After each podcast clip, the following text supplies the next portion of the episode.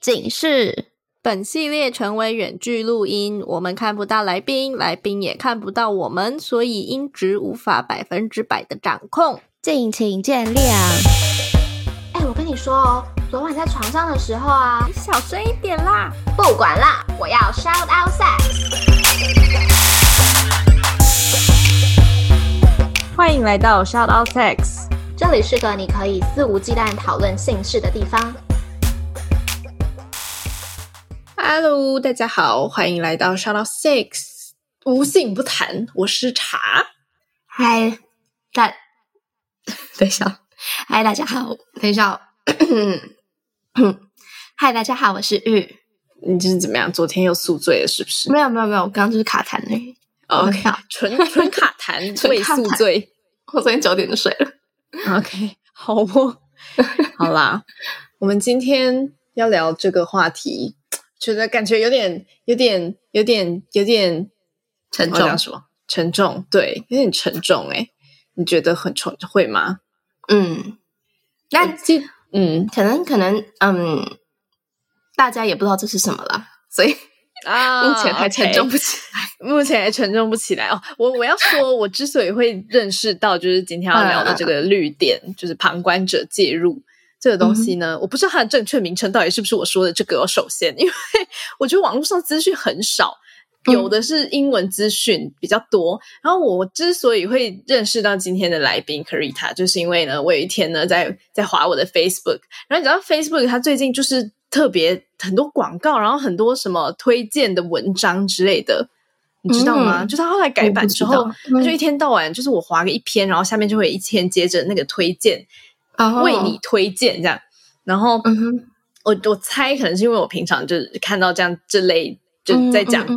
性骚扰啊、性侵害啊、性暴力等议题的文章，我都会停下来看。所以呢，他那天就为我推荐了 Caritta 的文章，然后我就觉得绿点，我就看他上面写说绿点，我就想说绿点是什么东西，我从来就没听过。然后我就点进去那个专页里面看，然后我才知道说原来有这样子的一个，就是为了。性暴力所建立的训练机制，等一下就是我们会请来宾再仔细的介绍。然后就觉得天哪，这也太怎么讲？就我们也太落伍了吧？就是全世界、全台湾没有人知道这件事。如果我不知道的话，我相信大部分的人应该是不知道啦。对，毕竟没错，对，毕竟我们就是很关注，我们已经在很前面。对，所以呢，我就立刻写了信，然后就跟 Caritta 说，不好意思，我觉得这个真的是太酷了，不是说太酷啦，就是觉得是一个是需要被大家所知道的资讯，对，所以我就立刻邀请了 Caritta 来我们的节目上面，这样子，好，那在介绍绿点之前，我们先介绍今天的来宾 Caritta， 欢迎你，大家好，我是 Caritta 林沂霏，那。在台湾我是第一个接受这样子旁观者介入绿点的这个培训师，但是这个只是我工作的一个面向而已，就是性别暴力的这个培训只是我工作一个面向，那我另外一个面向其实比较偏身心疗愈的部分，因为我自己也是瑜伽老师，然后也有带一些比较心灵类的这样的课程，然后从身体跟情绪方面去切入，然后能够回头过来思考我们自己过去生命当中所发生的事情对我们自己的身心的影响。很有一种瑜伽老师的 vibe 的那个声音语调，没错对啊，就可以岔题一下吗？对啊，就是瑜伽老师需要受这个训练吗？受什么训练？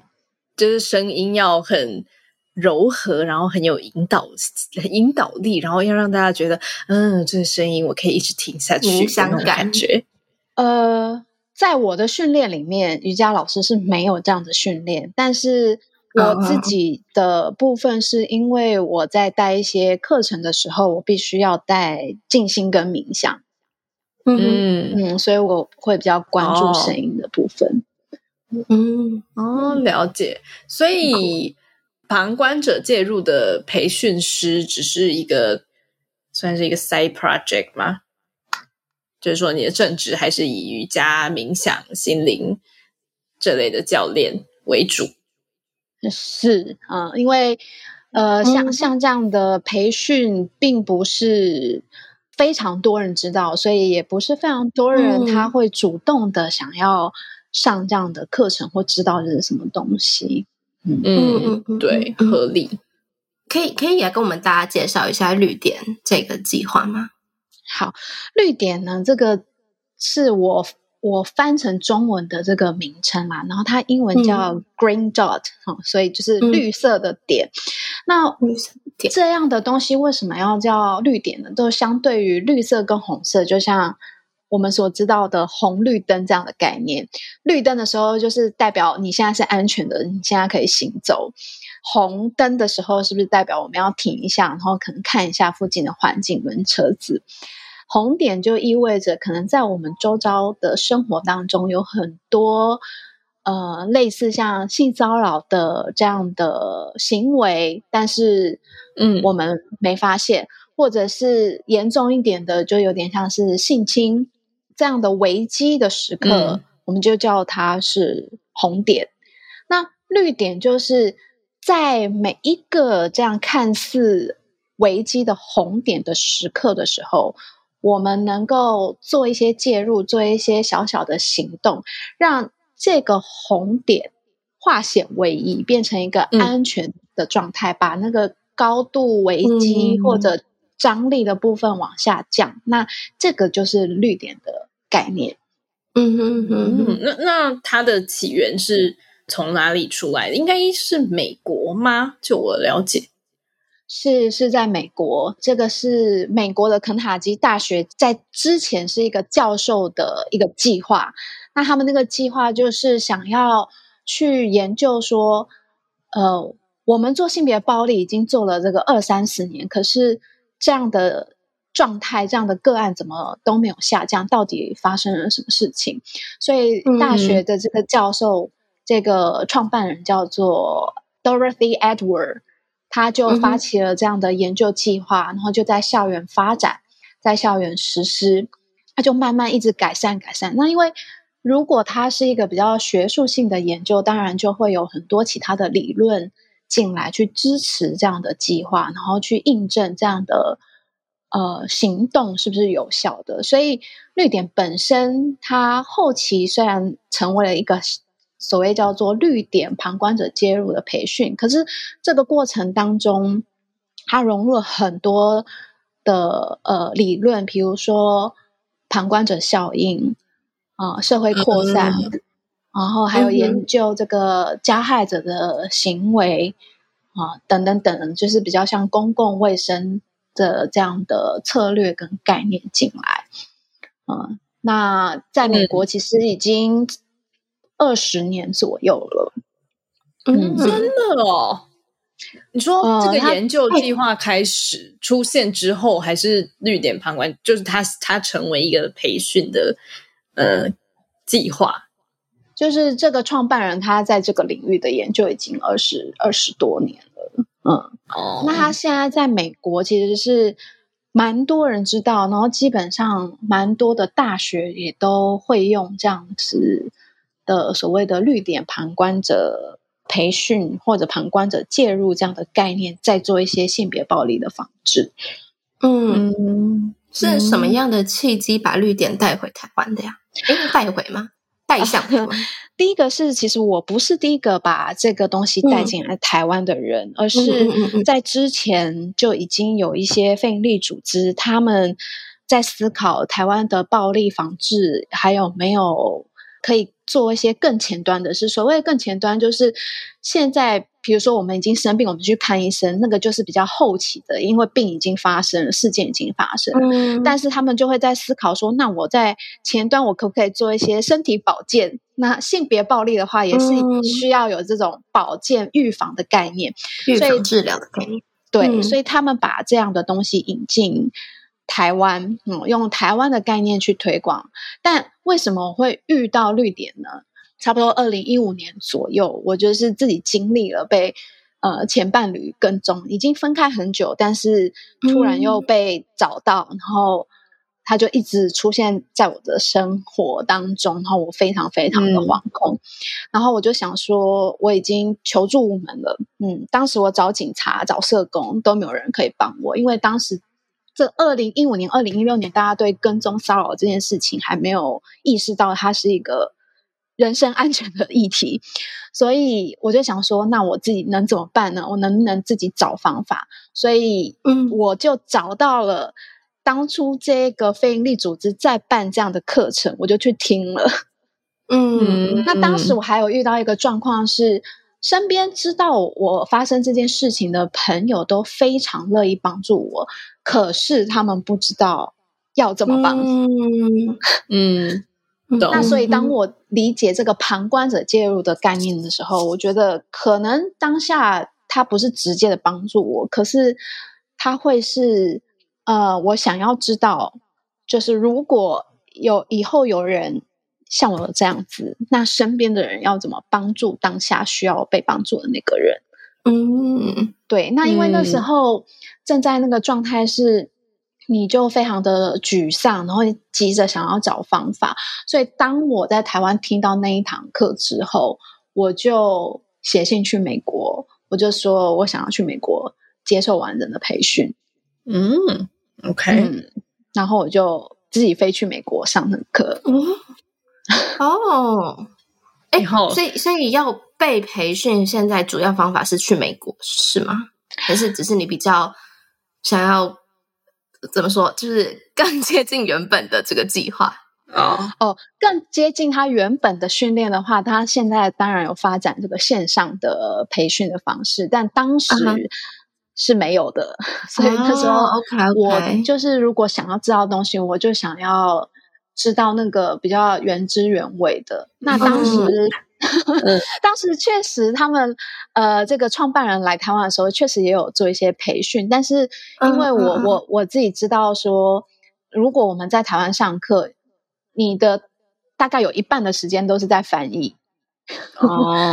所以没有办法上到那么完整，所以我当时是决定去美国上。那其实在美国的这个培训如果换成在台湾的话，可能那个时间都要再加倍，因为它的训练其实是非常的密集。我很好奇可是我们可以先分享一下说，就是这个所谓的旁观者介入到底是用什么方式的介入，这个是可以分享的吗？还是一定要去上课才可以分享出来？这个是可以分享的乐于分享给大家知道。所谓旁观者介入，它不是一个绿点专有的词，很多其他的也有类似的培训叫做旁观者介入的培训。旁观者介入的意思就是说如果今天假使我跟你两个当事人 A 跟 B 在一个红点就是危机高涨的时刻的时候，旁边路过的这个 C 可能是路人，可能是你的某个朋友。那这个 C 看到这个情境的时候，就可能我们在吵架或者我们这个肢体冲突快要起来了， C 有没有办法去做些什么来阻止当下这个张力高涨的状态？那所以 C 就叫做旁观者，就叫 bystander。绿点在讲的旁观者介入，这个 C 介入的它就有三种策略。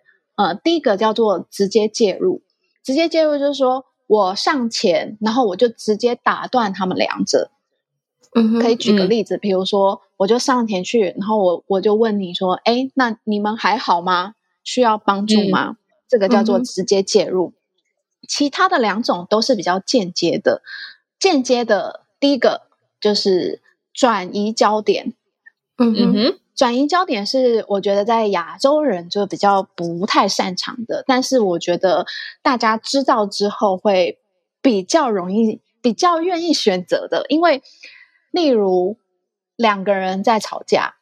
我不想要直接介入，因为直接介入的时候大家会害怕，我心里会有障碍啊，我心里会觉得说，那我上前去的时候，我自己会不会有危险，或者人家搞不好也没事，然后我自己想太多。那转移焦点的方式有可能是说，我经过旁边这两个人，但是我想尽各种方法转移他们当下在吵架的这个行为。当他们的焦点转移过后，他是不是会中断了这个事件？那我有可能经过他们的时候，我故意把手机放很大声，然后在那边就是干扰他们。那他们可能就会觉得很吵，然后就停止当下的这个争吵。这个就是要转移焦点。那转移焦点的方式是比较创意性的，有各种各样的方式你也可以转移焦点。那最后一种的大家也会比较熟悉的，就是如果我在一个场域，比如说这个场域是捷运站好了，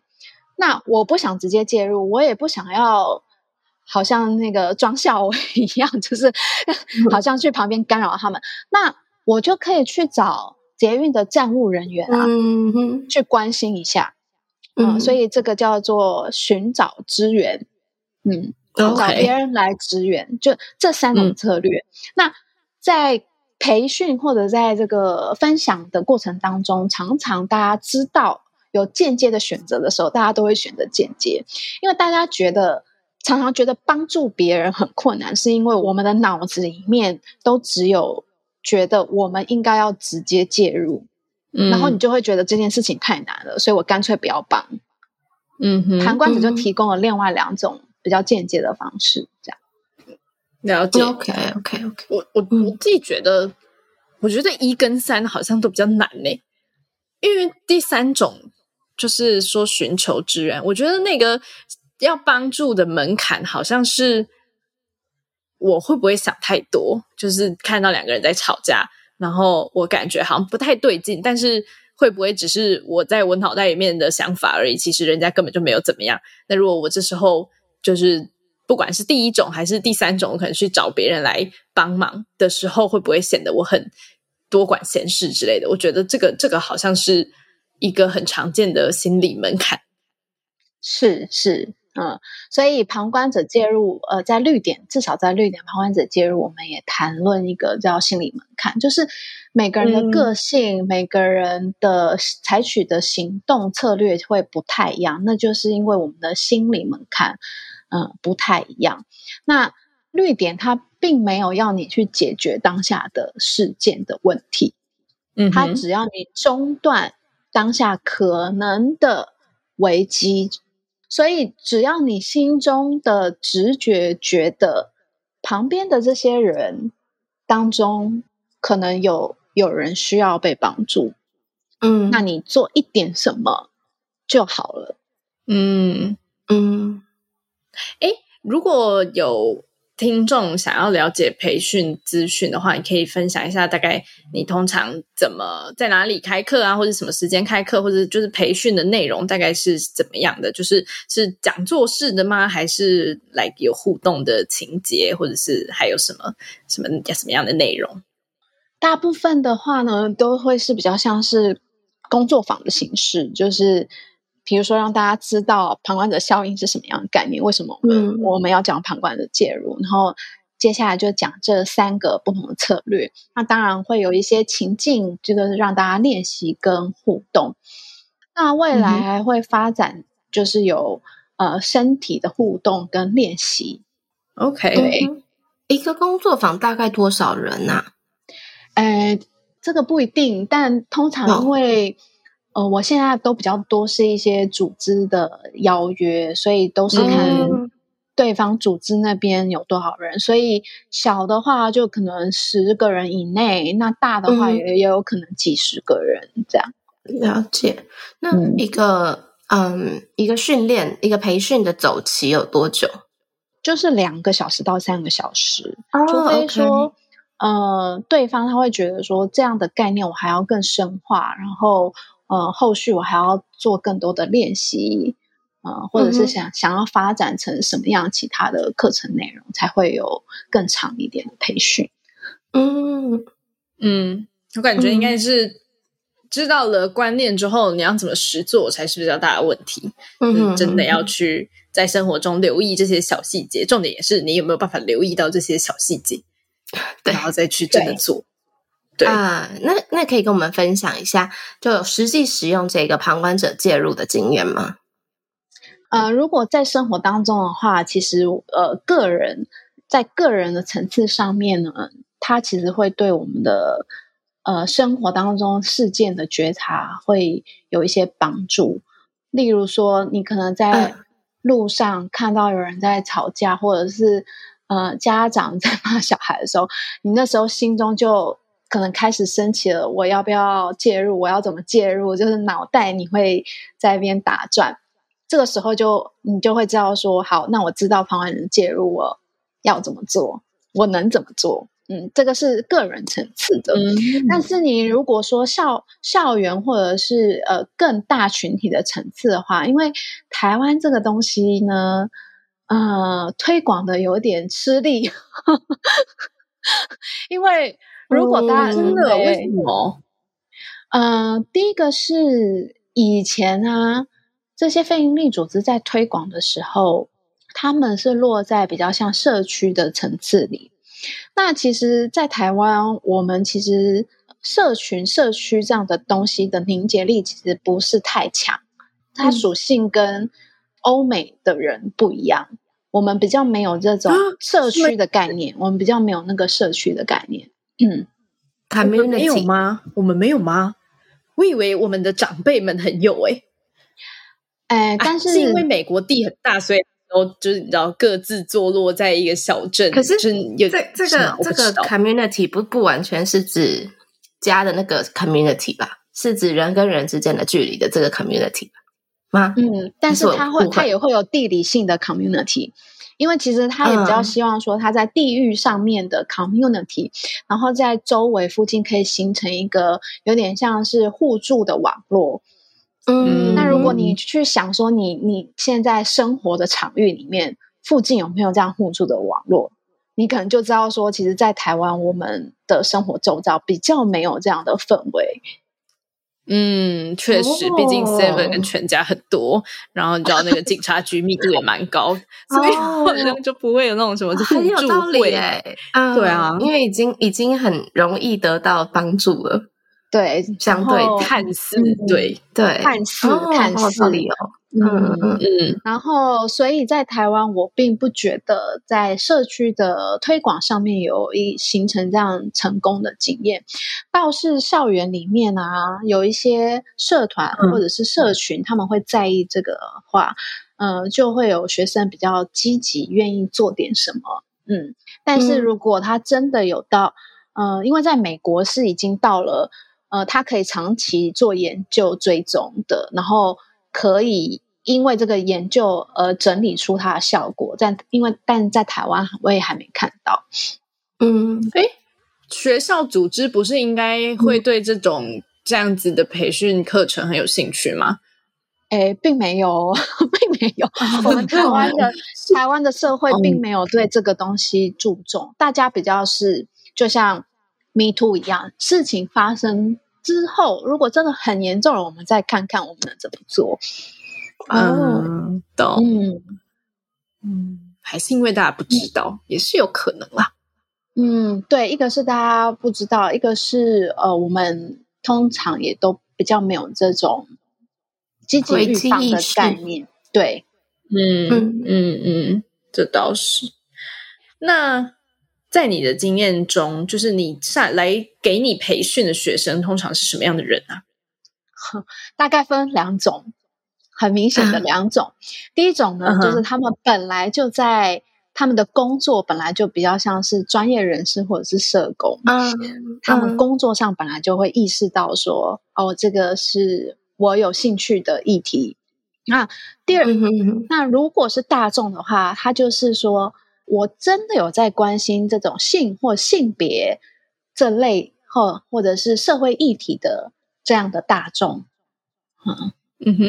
OK， 他才会那你觉得要怎么？对啊，这是一个风气的问题吗？没有这种预防的风气。可是你觉得 Me Too 之后也没有比较好吗？我个人觉得并没有。就是 MeToo 正在发生，然后到后期一点点的时候可能有引发一些注意，因为 MeToo 正在发生的时候大家就一直在报事件嘛，或者是那时候我觉得比较像是这些幸存者的这个勇气出现了，所以我愿意讲出自己的故事。然后到后期一点的时候，大家就会开始想说，哎，那这个东西那么频繁，那我们到底有什么方法？哦，那时候可能才会有多一点点人在讨论旁观者介入。可是 Me Too 发生到现在，其实就已经没消没息了，不太有人在关注后续我怎么改善这样的风气的。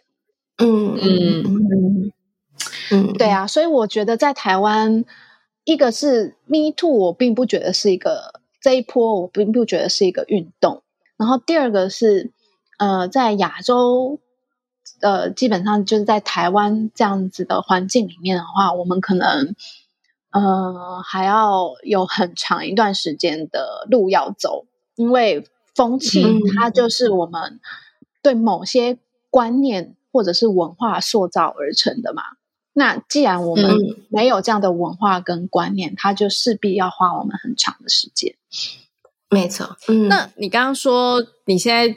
主要会是到组织企业，是企业吗？就是这是什么样的组织会想要会找你去做这个课程工作坊？组织大部分也是它就是在做性别暴力的这些组织。那因为为什么又还是这样子关注性别暴力的组织，是因为在台湾的这些非营利组织啊，大部分我们在讲预防的话就有三级，最严重的就是第三级，就是已经我已经受害了，然后我已经都需要去找律师求助了等等等的，这样叫做三级，事情已经发生，然后你确实需要协助。那绿点它就像第一级，就是预防，事件都没有发生，你这个当事人都还没有怎么样的这样的预防的概念，所以大部分的资源都是在这种后期的三级的协助或者是预防，所以落在这个初级预防、第一级的这种预防的资源非常少。有点是你不见棺材不掉泪啦。那你有没有一些例如说美国他们是怎么去推动这个计划，然后你刚刚说可能实行了20年嘛，那你有没有一些实际的数据，虽然20年可能也是有点短，可以跟我们分享的？研究数据的话比较多是在校园里面那他们有好几个研究的数据是说，我在校园里面，我如果就是实施了绿点旁观者这样的政策，然后广大的对我的学生做培训的话，通常到了第3年就会开始看到，比如说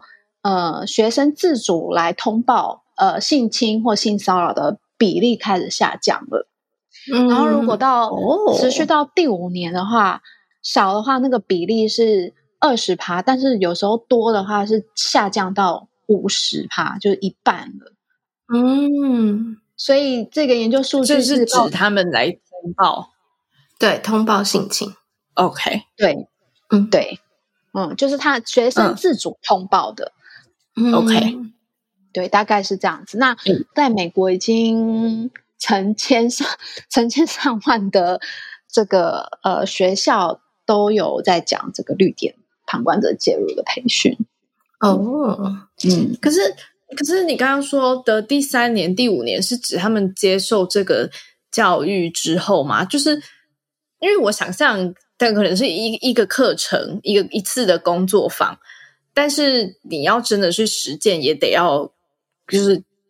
日常生活一直有持续在进行这件事嘛。那学校怎么去 promote？ 是用 promote 吗？是怎么去推动这个？日常生活的实践的，还是譬如说就是他们每个学生都要固定一个学期都要上一次课之类的这种？比较是后者，但那因为美国这个组织它有做很多培训，所以有很多人他就是愿意，比如就像我一样去上他们课成为培训师。那回到校园里面，我就是专门在讲这个膀胱的培训，所以有可能是在校园里面，可能每学期我可能都开一些这样的培训让学生知道，那学生知道之后他可能就会自发性的做一些活动，或者是学校有这样的资源跟人可以去鼓励学生做活动，那他们有点做的有点像 campaign 这样，比如说一个学期里面有一周叫做绿点周好了，然后可能就有一个摊位，大家就 promote 旁观者介入这样的概念。那因为台湾这件事还没有发生懂你意思。了解。刚才提到心理门槛这件事情，你觉得绿点旁观者介入有没有其他执行上的限制？有，我觉得会有，是因为通常如果我们想要实践的时候，其实代表我们身上或者是我们的认知已经足够了，就是我手边的资源够，我知道要怎么协助人，或者是我已经知道资源在哪里，那但是通常大家都完全不知道资源在哪里，我完全不知道怎么帮，所以那大家就觉得那我帮了可能还会惹上麻烦，那我就干脆不帮。对，所以除了我的观察是通常在台湾就是我们也很想帮忙，可是我们缺乏中间的策略，那个策略又会回扣到说我们的生活教育里面我们没有做这种教育，就是从来都没有人告诉我们说你今天遇到性骚扰的时候你要怎么样，你要去找谁，你要去找哪个组织，你要打什么电话之类的，就很少嘛。因为就我所知啦，美国他们应该人与人之间还蛮有互动的，陌生人之间就是例如说可能会说good morning what's up 之类的这种嘛，就是日常的打招呼，就算我跟你根本就不认识，就这个会不会是一个执行上的限制？因为我感觉我现在在台湾嘛，然后我从台北搬到高雄之后，我就觉得那个人与人之间的互动差很多，就是高雄人好亲切台北人很冷漠，我自己觉得啦，sorry but 但我是真的觉得因为台北你就会看不到那种礼貌性的招呼，礼貌性的对话，就是在捷运上或是就其他地方 anyway， 反正我的意思是说，我感觉这个好像也会是一个点，就是如果美国的文化是这样，那可能或许例如说他可能就是刚刚讲的旁观者介入的第二点，他就在执行上可能就比较已经有他日常生活的基础了，但是你说在台湾这样子的比较人与人之间比较不常有这种有事没事就打个招呼啊之类这种互动的时候，好像又更难去执行一点。是，我觉得是，就是也是一种文化的氛围，而且在越大的都市里面，就是人跟人之间的关系又是更远又更冷漠的，就会让我们比较难去做这种旁观者介入的实践。但是很有趣的是，如果你在一些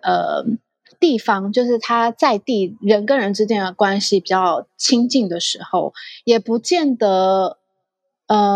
就说如果今天我们讲的绿点旁观者介入是针对性别暴力的部分的话，它并不见得会比较容易是因为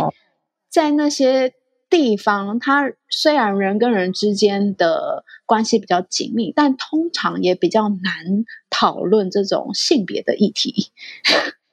OK， 可是我没有要跟你讨论啊，我只是要跟你 say hi 而已，就是介入。我不知道。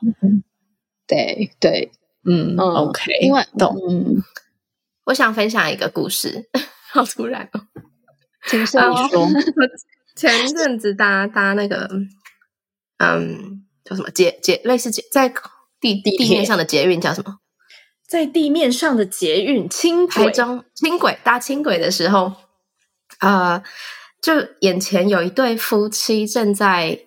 吵架吗？不一定是夫妻，就是 couple 这样子，男生女生的有关系的两个人正在吵架，然后男生疑似就想要对女生做出一些肢体上的暴力，嗯，这个时候，嗯，整台车的人就很就是被 alert 掉到了这样子，然后就有大家就看到2-3位男性就上前制止这个男生说你不可以这样子对女生，然后年轻妹子们就在旁边开始全部手机拿出来 live 真的假的？然后有一些阿姨们就开始去那个狂按那个轻轨的门的那个铃，就是要让轻轨的鬼长出现，鬼长三小车长，因为他可以，车长有一个权利，我不知道台湾是不是这样，就是车长有一个权利可以在下一个到站的时候让警察在那边堵人。哦，就是在车上可能解决不了，但是一下车的那个瞬间警察就可以出现这样子。 OK， 然后我当下就觉得哇，这真是一个很好的团队体验欸就大家都各司其职，我就坐在车上没事。这个发生在哪一个城市？发生在我的城市曼彻斯特。哦，大家 OK， 在英国哦OK 对，但反正我就那一天很有点震撼教育，但也觉得很可怕啦，因为毕竟就是感觉大家要打起来了，整台车的人。对啊，如果那3个男性是直接上前去跟他制止欸，是吗？对啊，所以我就说他很像一个团队体验，因为其他人也在同时在进行那个 live， 因为我觉得年轻妹子，这是年轻妹子最近的招数，我很常看到，就是他们不开心，他们就手机拿起来开始 live 然后你就不敢干嘛，因为毕竟他正在被 live 着。OK， 这招很赞欸，我觉得应该要放在那个培训计划里面，是吗？的某一招是开始 live 起来。它就是很像那个转移焦点啊，转移焦点，对，所以是还有，其实它还有更深的意思，就是要录影存证嘛。我记得你之前不是有在 Instagram 上面发一个你自己的经验吗？就是你走在路上，然后走在路上，对，对，这个很好，就是有一次我走在路上的时候，那时候我很久没有去night out 了，然后我那一天就正好想跟朋友出去喝酒，我们后来就各自离开，我自己一个人走回家，然后我走回家的时候也觉得还好，因为它就是一个很人来人往，然后很有声音的一条路，不是那种暗巷，但走的时候我就很明显的感受到后面有一个人在跟着我，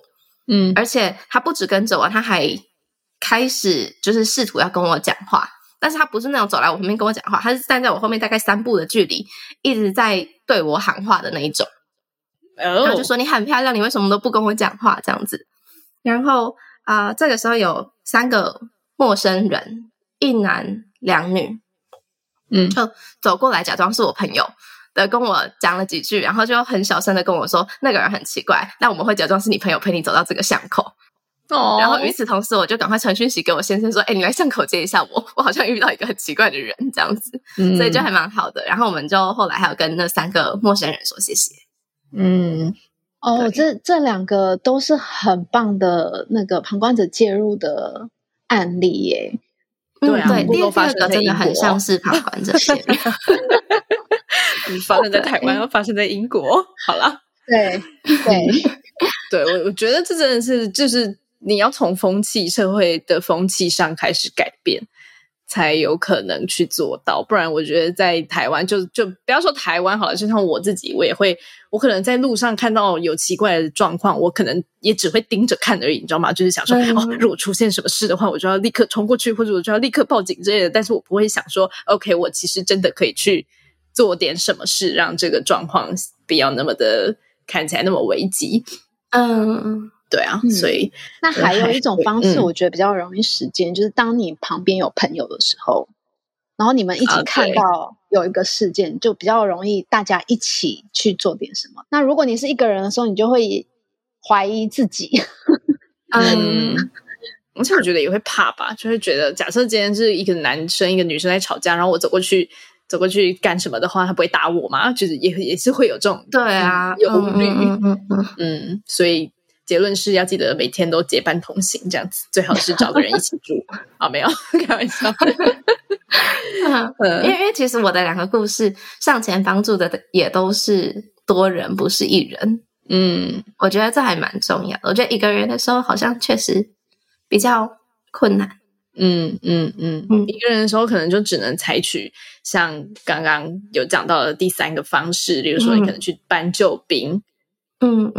对。不过那个我觉得也好像也很看情境，就是如果你在大马路上可能跟隔壁店家讲吧。哦，对啊，我觉得这个计划可能非常的需要一个在地化的调整，我觉得跟美国应该会差很多，因为你看像台湾那个 Seven 啊全家什么都密密麻麻的大城市里面啦，几乎都是这样。那如果你可以去找这些人当救兵的话，好像就也不失是个好方法，而且他们有很多都是24小时开的。对，那你说跟美国那种啊很大的地然后哪里都没有人那种，好像就又不是太一样。对啊，好嘞。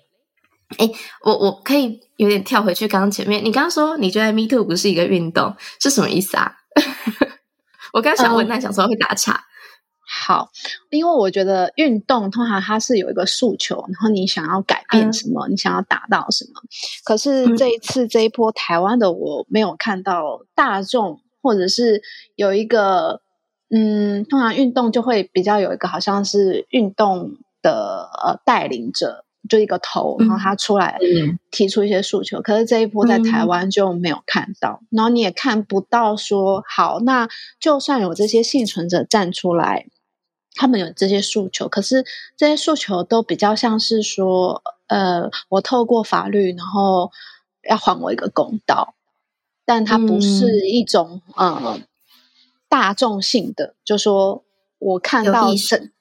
我看到这个性骚扰的状态，那普遍大家遇到什么样的困难，那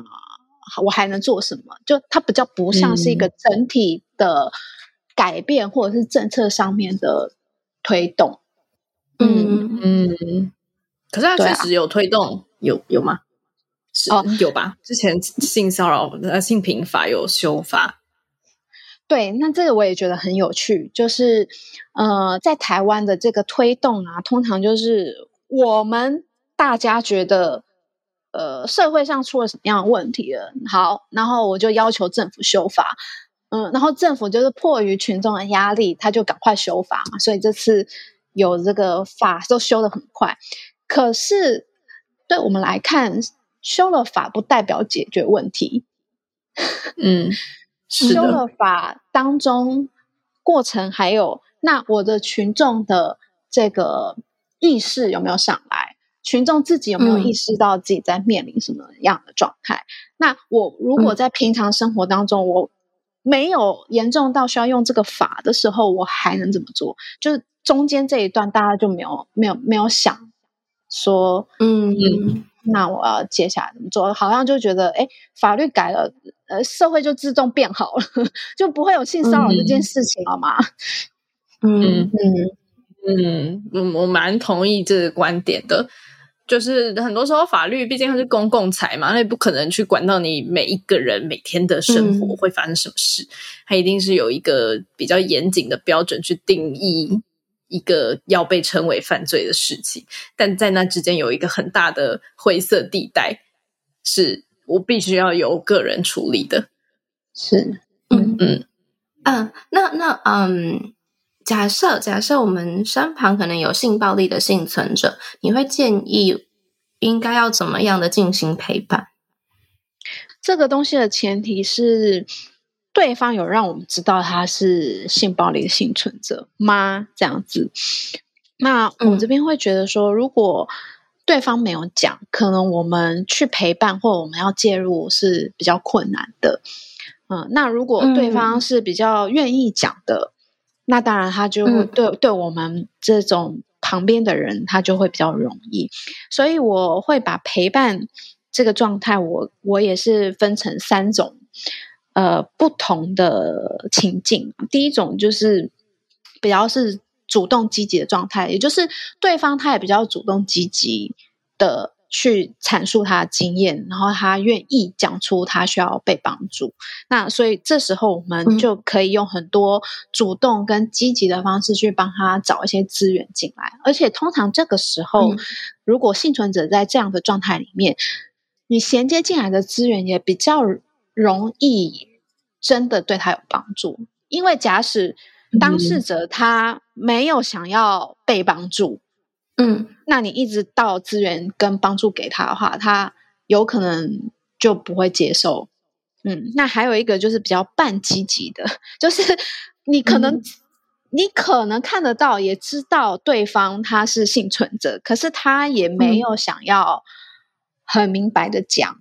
或者是他也没有很想要改变他的现状。那当然我们旁边的人也就比较半积极，但是我觉得可以再多做一点点，就是有点像绿点的行为，是我可能可以表达我的善意，就说我在这里，那你需要帮助的时候你随时告诉我，或者是我们可以给他一些资料，知道他如果真的需要的话有哪些地方可以去，有哪些资源可以找，这样。那要不要下一步那是他自己决定。最后一种就比较隐晦的，就是对方他也可能不想让别人知道。甚至我遇过很多的人是你其实心里知道他可能在生命的过往当中有这样的性创伤的经验，可是他怎么样都不会跟你讲，那你只能就是也比较用隐晦的方式，就是比如说跟他提一些邀请他去一些类似的活动啊，但也不要那么明显哦，